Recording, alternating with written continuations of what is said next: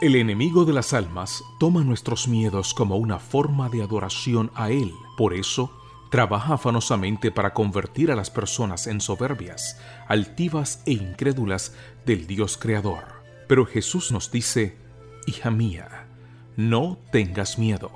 Devociones matutinas para damas que comentan cada historia de la Biblia en la que se mencionan los términos de miedo y temor. Escritas por Arsenia Fernández Uclele en la voz de Isis España. Bienvenidos. Qué alegría saludarles hoy, febrero 2. Nuestra reflexión se titula El miedo de los israelitas. En cuanto los israelitas se percataron de que el faraón y su ejército iban hacia ellos, muertos de miedo, clamaron al Señor. Éxodo 14, 10. Por fin los israelitas habían dejado atrás la esclavitud.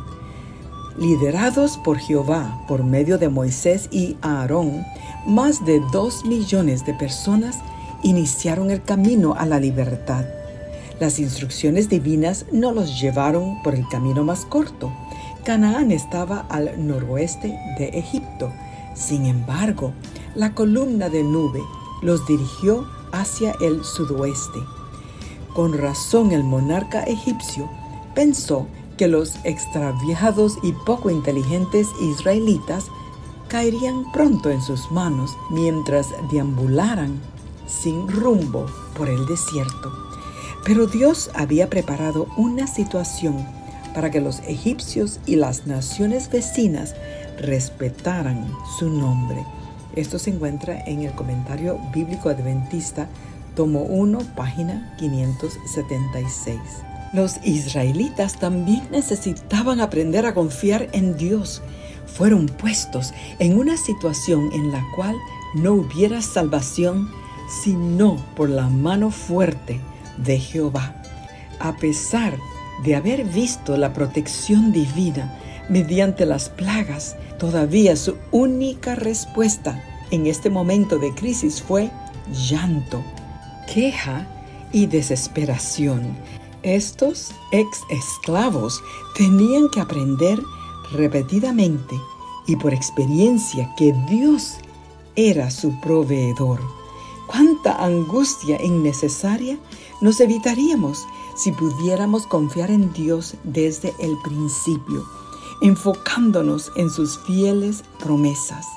La situación parecía desesperada, encerrados al este por el mar, al sur por una escombrosa montaña, al oeste por el desierto y al norte por los egipcios perseguidores. Su escape era imposible. Estaban desarmados y sin preparación para el combate y sin confianza en Dios. Su clamor era un grito de reclamación más que una oración de fe. O probablemente algunos pocos fieles clamaron a Dios, mientras que otros murmuraban contra Moisés. En tiempos de crisis, ¿a qué se inclina tu corazón? ¿Confías en que Dios te dará la victoria, aunque no entiendas cómo? ¿O buscas culpables? La decisión que tomes será determinada por tu relación con Dios. Es más fácil quejarse, llorar y murmurar cuando te enfrentas al dolor, la tragedia y la pérdida inminente? ¿O clamar a Dios por ayuda y amparo? La confianza en el poder de Dios no se desarrolla instantáneamente. Es necesario cultivarla mucho antes de que aparezcan las crisis.